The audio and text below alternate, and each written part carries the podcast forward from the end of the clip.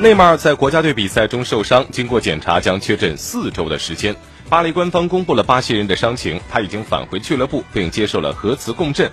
发现是左腿肌肉的二级损伤，至少四周内无法返回训练。在北京时间的十月十三号，巴西对阵尼日利亚的比赛，内马尔首发登场十三分钟就被换下。